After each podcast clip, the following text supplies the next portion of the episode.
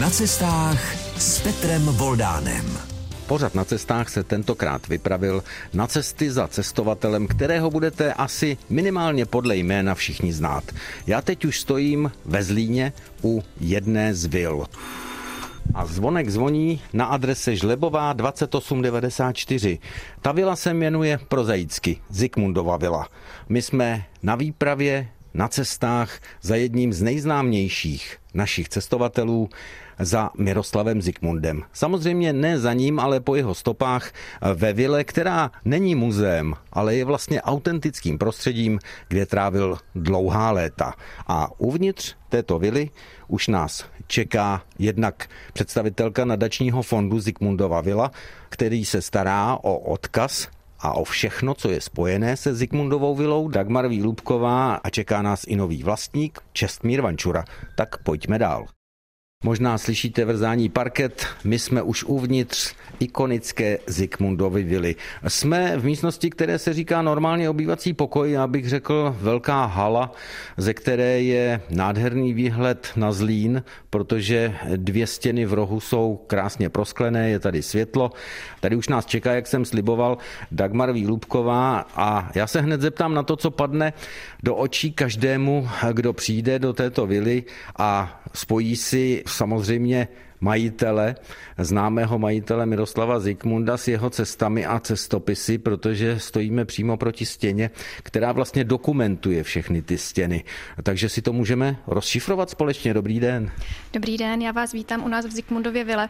Ano, my teďka stojíme právě před eh, unikátní stěnou, kde vlastně pan Zikmund eh, měl uchovány předměty z cest, z první a druhé cesty. My tomu dnes říkáme suvenýry. Já bych řekl, že oni tomu tak možná ani neříkali, ale jsou to předměty, které vlastně dokládají to jejich cestování. Když to budu rozhlasovým způsobem, jinak to nejde, vám, posluchačům Českého rozhlasu, v pořadu na cestách popisovat, tak mohu začít u vlaječek, které nepochybně zdobily ta jejich známá i z filmů a fotografií auta. Pletu se? Přesně tak, ty byly použité při první expedici a zdobily Tatru 87. Já jestli to zkusím laicky rozšifrovat, tak na těch vlaječkách bych poznával pravděpodobně znaky automotoklubu českého, protože všichni víme, že cesty Miroslava Zikmunda a Jiřího Hanzelky začínaly v Opletelově ulici, právě u sídla automotoklubu a pak už se dívám na ty další předměty a to už je exotika. Vidím tady dřevěné masky, tak to bych typoval na Afriku, ale jsou tady i takové ty azijské čepičky černo černo-bílé s vyšíváním. To jsou země bývalého sovětského svazu, typují Uzbekistán, Kazachstán nebo něco podobného, tak jak jsem to poznal i já jako zpravodaj v té oblasti. A pak tady jsou ale samozřejmě také třeba krokodýlí, jestli se nepletu kůže. To je vlastně z Amazonie, je to dárek, který získali na cestě, na své první cestě. Bylo by toho víc, je tam i dýka a tak dále. Ale pojďme od té stěny zase se otočit na druhou stranu. Tady původně stával krb, ale Miroslav Zikmund eh, potřeboval větší prostor pro všechny ty předměty, které přivezl a jako známý perfekcionista je potřeboval ukládat dobře a ukládat i s popisem. Takže proto proti nám jsou takové speciální schránky. Ano, jsou to šuplíky, které byly právě zhotoveny pro tu archivaci a když otevřete jakýkoliv šuplík, tak můžete vytáhnout vlastně exponát nebo nějaký sbírkový předmět cest, který má svůj popisek, je datován a v tuto chvíli je i samozřejmě zarchivován. Jinak na policii nad těmi šuplíky jsou víceméně předměty, které pan Zikmund spíš dostal od přátel. Tak ty bych pominul v tom svém líčení a prohlížení, ale když máme tu privilegium, nemá to každý, jednak podívat se vůbec do vily, protože do vily se sice může přijít like podívat, ale musí se objednat, není to takzvaný turistický průchodák a ne každý potom může sahnout i na ty schránky. Já tu šanci mám, takže teď si s tím rozechvěním otevřu třeba jednu z těch schránek. No a hned beru do ruky sáček, tam už bude písmo Miroslava Zikmunda a tady čtu, že jde o nástroj Jakutů, takže to jsme v Jakutsku. Ve druhé vitríně nám tady šustí zase další sáček a to bude bavlna podle všeho a jsme, popisek říká Uzbekistán z oblasti Fergany. A je tam opravdu bavlník. A já mohu i dokumentovat čas lépe řečeno dobu 22.8. 1964. A tady musí lidé v podstatě bych řekl tak nábožně naslouchat, když přijdou. Já myslím, že už když sem přijdou a vůbec uvidí to genius loci tady tohoto prostoru, tak eh, jsou ohromeni a opravdu tím, že tady zůstaly vlastně ty sbírkové předměty, tak eh, je to unikátní zážitek. Vy jste použila výraz genius loci. Eh, lidé si pod tím představují lecos, ale já si myslím, že tady ten výraz naprosto sedí, protože v překladu je to vlastně kouzlo místa nebo prostoru. A tady se svým způsobem, kdo sem přijde, ocitá na cestách, ocitá se v exotických krajích a zároveň se ocitá ve společnosti fantastických cestovatelů. No tak půjdeme v těch stopách Miroslava Zikmunda a částečně jsem tam i Jiřího Hanzelky v této Zikmundově vile zase o kousek dál. Teď už jsme otevřeli posuvné dveře z obýváku do knihovny. No, knihovny. To je maxi knihovna, protože když se jenom rozhlednu, tak těch knížek je tady ne habaděj, několik habadějů, ale přesněji mi to asi poví vedoucí archivu Hanzelky a Zikmunda a paní Magdalena Preiningerová. Tak kolik? Hodně, přes pět tisíc svazků. To je dost. A jak se v tom dá vyznat? No, myslím, že celkem jednoduše, protože jako ve všem pan Zikmund byl velmi pečlivý a proto hned od začátku, to znamená o nějakých deseti let, kdy si začal knížky sbírat, zapisovat poznámky k četbě, tak si také vytvářel katalog knih. A ten je ve dvou řadách, jak autorský, tak i věcný. A věcný katalog je tříděný podle mezinárodního desetinného třídění. Stejně tak jsou tady rozstříděné i knihy v knihovně tak vy jako archiváři vlastně máte hodně málo práce, protože vám Miroslav Zikmund spoustu práce ušetřil. Ano, máme v podstatě už nic na práci nemáme, ale e, protože ty katalogy jsou psané strojem na jednotlivé lístky velikosti A5, tak e, při fyzické inventuře, kterou zrovna provádíme, musíme každou knihu vzít do ruky a porovnat to se záznamem v tom lístkovém katalogu. Někdo by řekl, že vám to nezávidí. Já vám to závidím, protože vyberete do ruky vlastně knížky, které měl v ruce Miroslav Zikmund. Ale já musím předeslat, že my jsme v knihovně, kde je sice spousta knížek, ale i když budu číst jenom po hřbetech, tak to nejsou ty cestopisy, které máte možná i vy a jsem přesvědčen, že spousta z vás, posluchačů Českého rozhlasu a zvlášť pořadu na cestách, ale když budu číst, tak tady čtu Josef Sudek, nebo pak čtu tady Marco Polo, to by se dalo přirovnat k tomu cestování, ale jsou tady všechny možné žánry, jsou tady knihy o umění, jsou tady i knihy vědecké, lékařské a podobně, což si myslím, a teď mě opravte, tamhle je i encyklopedie ptáků a tak dál, že svědčí jednak o dalším znaku perfekcionismu Miroslava Zikmunda, ale také o té hloubce, do jaké on šel při přípravách těch cest a také při jejich zpracování. Přesně tak to je, protože pokud se podíváme vlastně do přípravy vydání jednotlivých cestopisů, tak oba pánové psali, pak si vzájemně svoje verze kontrolovali, opravovali, ale dávali je také vlastně ke kontrole dalším odborníkům, od jazykových přes egyptologii, orientalisty a také třeba přírodovědce, právě proto, aby se nedopustili chyby. A vzhledem k tomu, že si pan Zikmund všechno pečlivě zaznamenával, tak ke každému cestopisu náleží ještě několik mnoho stran literatury, do které šly. A nejenom české, samozřejmě celosvětové. Ach, to je povzdech jednoho z porodců o cenu Hanzelky a Zikmunda, pokud jde o cestopis roku. Protože to povzdechnutí znamená povzdech nad tím, Kéž by současní autoři cestopisů byli tak pečliví a byli tak připravení a pak teprve získali tu odvahu napsat něco, co mnozí nazývají i cestopis. Ale to jsem odbočil. My jsme naznačili, že řada našich posluchačů má ty cestopisy Hanzelky a Zikmunda doma.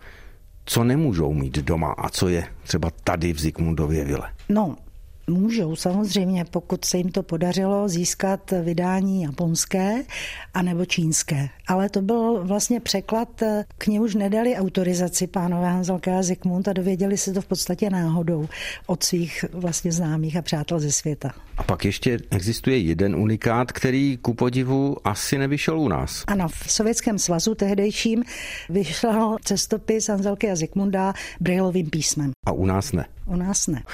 Který cestopis máte nejradši od nich? Když tak o tom přemýšlím, tak já mám hodně ráda cestopis Světeděl pod Himalájem a pak mám ještě taky ráda mezi dvěma oceány z Jižní Ameriky. Říká v pořadu na cestách Magdalena Preiningerová, vedoucí archivu Hanzelky a Zikmunda.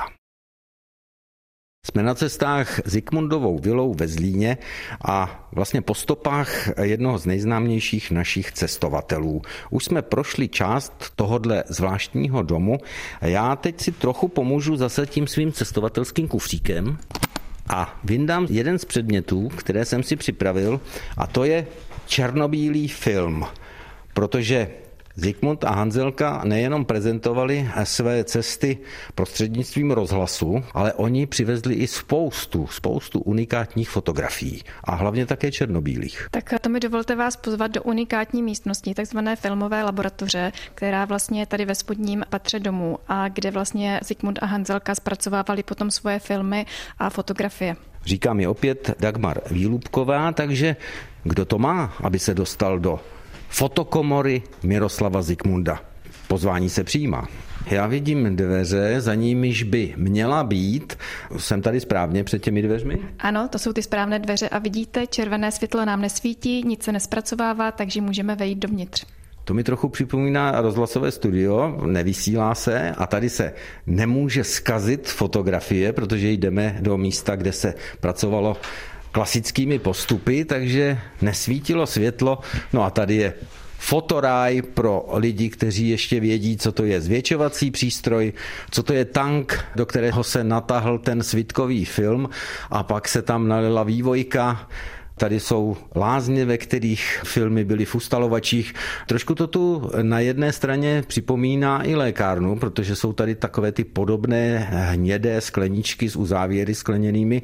To jsou samé chemikálie, Tady se rodily ty unikátní fotografie. Ano, přesně tak. Tady vznikaly, rodily se a vlastně myslím si, že to bylo i moment překvapení pro pana Zikmunda a Hanzelku, protože ne jak dneska v digitální době vy si všechno zkontrolujete na monitoru, ale oni vlastně byli překvapeni po tom, co z té fotografie vyjde, nebo jaký moment zachytili, jaký výraz ve tváři. Ale vyšlo jich spousta moc hezkých a tady jsou třeba alespoň tři v té fotokomoře, takže já je rozhlasovým způsobem zase popíšu. Na jedné je Jiří Hanzelka s domorodkyněmi kdesi, já se nebudu snažit rozšifrovávat kde.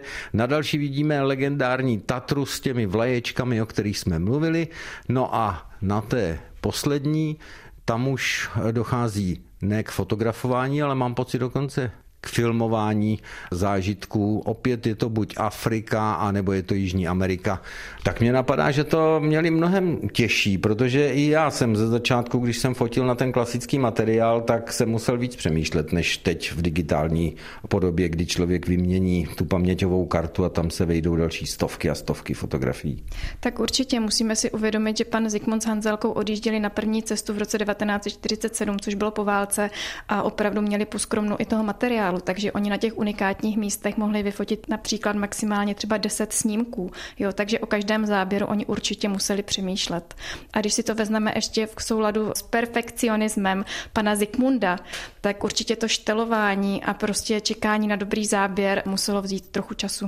Myslím, že unikátním i bylo, když spali na Cheopsově pyramidě, myslím si, při té první cestě, tak tehdy vzniklo pouze, myslím si, deset snímků tady z tohoto unikátního přespání. Prostě museli počítat, nebyl to průmysl fotografický, ale byla to promyšlená fotografie a ono mezi námi, co si budeme povídat, je to na těch fotografiích někdy i dost vidět, že jsou vymyšlené, promyšlené a proto jsou perfektní.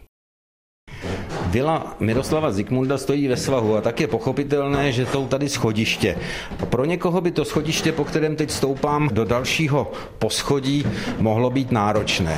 Ale já vím, že Miroslav Zikmund se udržoval v dobré kondici, no a když se tady podívám už opatrovíš jenom za roh, tak je tady hmatatelný důkaz. My jsme v takové malé tělocvičně. Dva rybstoly, dvě žíněnky, poctivé, které známe i z tělocvičen, z dřívějších hodin tělocviku ve školách a vedle toho i zázemí, malá koupelna. Tady se Miroslav Zikmund udržoval v kondici a muselo to být i docela příjemné cvičení, protože i odtud je krásný výhled na město Zlín. Ale že by měl každý v té době doma takové dnes tomu říkáme fit centrum, ale ona to byla spíš malá tělocvična, to asi tak nebývalo. To si myslím, že v klasických baťovských domečkách určitě tady takovou tělocvičnu nenajdeme, ale myslím si, že pan Zikmund opravdu cvičil každý den, protože říkal ve zdravém těle zdravý duch a vzhledem k tomu, že v tomto domě bydlel až do roku 2016, tak určitě musel být velmi fit. Tomu bylo tehdy kolik? 95 let. No, tak to musel být opravdu ještě dobrý s tou kondicí. Jenom závidět v tolika letech si ještě hrát na rybstolech a na žiněnkách a udržovat ten svůj fyzický fond v dobrém stavu. Tím, že tady nacházíme vlastně malé fit centrum a byli jsme i ve fotokomoře, tak mám dojem, že to je další doklad toho, že Miroslav Zikmund přesně věděl, co v té vile chce mít a jak má být uspořádaná. Ano, máte pravdu. Pan Zikmund velmi spolupracoval právě s panem architektem Plesníkem, který prováděl v roce 1953 návrhy v adaptaci vily pro pana Zikmunda a od něho vzniklo přesné zadání, co by ve vile mělo být. Měl také jasnou představu, jak si například představuje knihovnu. Jo, určitě nechtěl sklo v knihovně, protože měl za to, že brání tomu vzít si tu knížku a jít si ji přečíst. Takže na úkor toho, že se na knihy obecně většinou dost práší a hlavně hospodyně to nemývají rády, tak tady prostě knížka byla tak, že vidím, chci a sáhnu. Přesně tak. Navíc si myslím, že ty knihovny byly tady tak zaplněny, že ten prach mohl být opravdu pouze na těch vrchních hřbetech, jinak neměl šanci. My jsme ale mezi tím přešli za chodu v pořadu na cestách a v cestování po stopách Miroslava Zikmunda v Zikmundově vile asi pro mě do nejzajímavější místnosti a to je pracovna našeho cestovatele. Budu ji chvilku popisovat, ale nevím, čím začít, protože samozřejmě nemohu pominout vlaječku, která tu visí, a to je vlaječka města Plzeň. Miroslav Zikmund jako rodák z Plzně tady na to své rodné město samozřejmě nemohl zapomenout. A když se budu rozlížet, tak kromě knížek, kterých je tu spousta a na ty se zase zeptám, tak je tady Globus, je tady pár artefaktů z různých cest, ale jsou tu další doklady toho, jak perfektně zpracovával jednak už vykonané cesty a jak se tu chystal na cesty náš cestovatel Miroslav Zikmund a jak tu chystal podklady i pro svého kamaráda Jiřího Hanzelku. I když vlastně ono to bylo tak trochu propojené tady.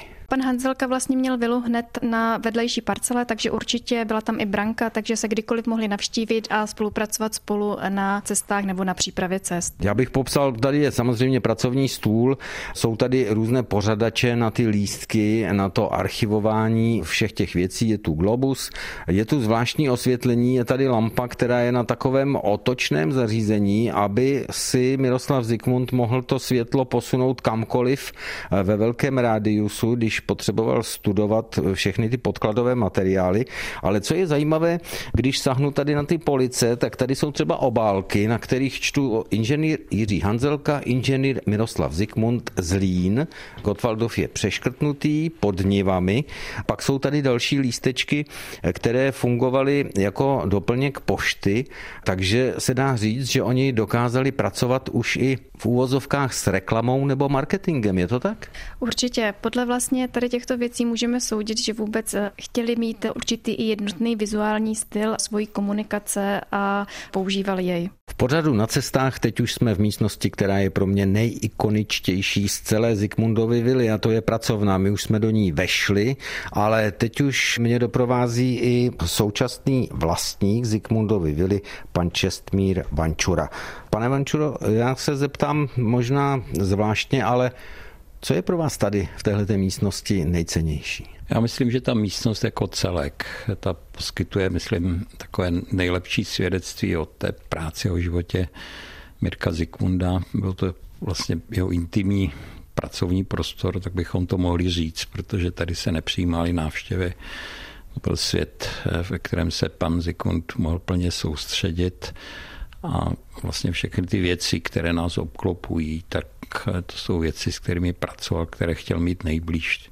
Určitě ta pracovna a možná potom ten pracovní stůl, protože za ním strávil nejvíc času a na něm měl určitě nejčastěji vložené své ruce. Tomu věřím. Pro mě ten stůl je také takovým středobodem, i když mě velmi zaujala i ta zvláštní mapa, protože každý, kdo trochu cestuje, tak ho někdy popadne taková ta vášeň pořídit si mapu světa a nějaké ty špendlíčky barevné a tam si to píchnout, kde všude byl.